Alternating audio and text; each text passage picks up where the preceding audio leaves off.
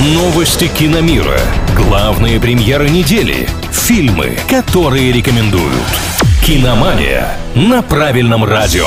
Всем привет, это «Киномания на правильном», я Илья Андреев. В этом выпуске с нами Мэтт Деймон, Бен Аффлек, Леонардо Ди Каприо и Джеймс Кэмерон.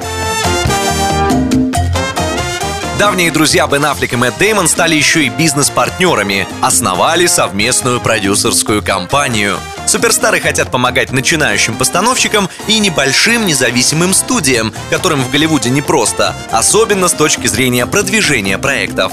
Правда, первым фильмом под эгидой компании станет не работа новичков, а кино от самих звезд. Это будет ранее анонсированный фильм о сотрудничестве бренда Nike и Майкла Джордана. Джеймс Кэмерон продолжает давать всевозможные интервью перед выходом второго «Аватара», попутно вспоминая истории и о съемках других своих фильмов – так недавно режиссер рассказал, что Леонардо Ди Каприо чуть не провалил пробы в «Титаник». Точнее, актер ему понравился, но затем парень отказался читать текст вместе с Кейт Уинслет, сказав, что он обычно не репетирует. Тогда постановщик очень просто объяснил Лео, как обстоят дела. Либо читаешь, либо остаешься без роли. Ди Каприо на принцип не пошел, и мы получили того самого Джека, которого знаем. На этом у меня пока все. С вами был Илья Андреев. Услышимся на правильном радио.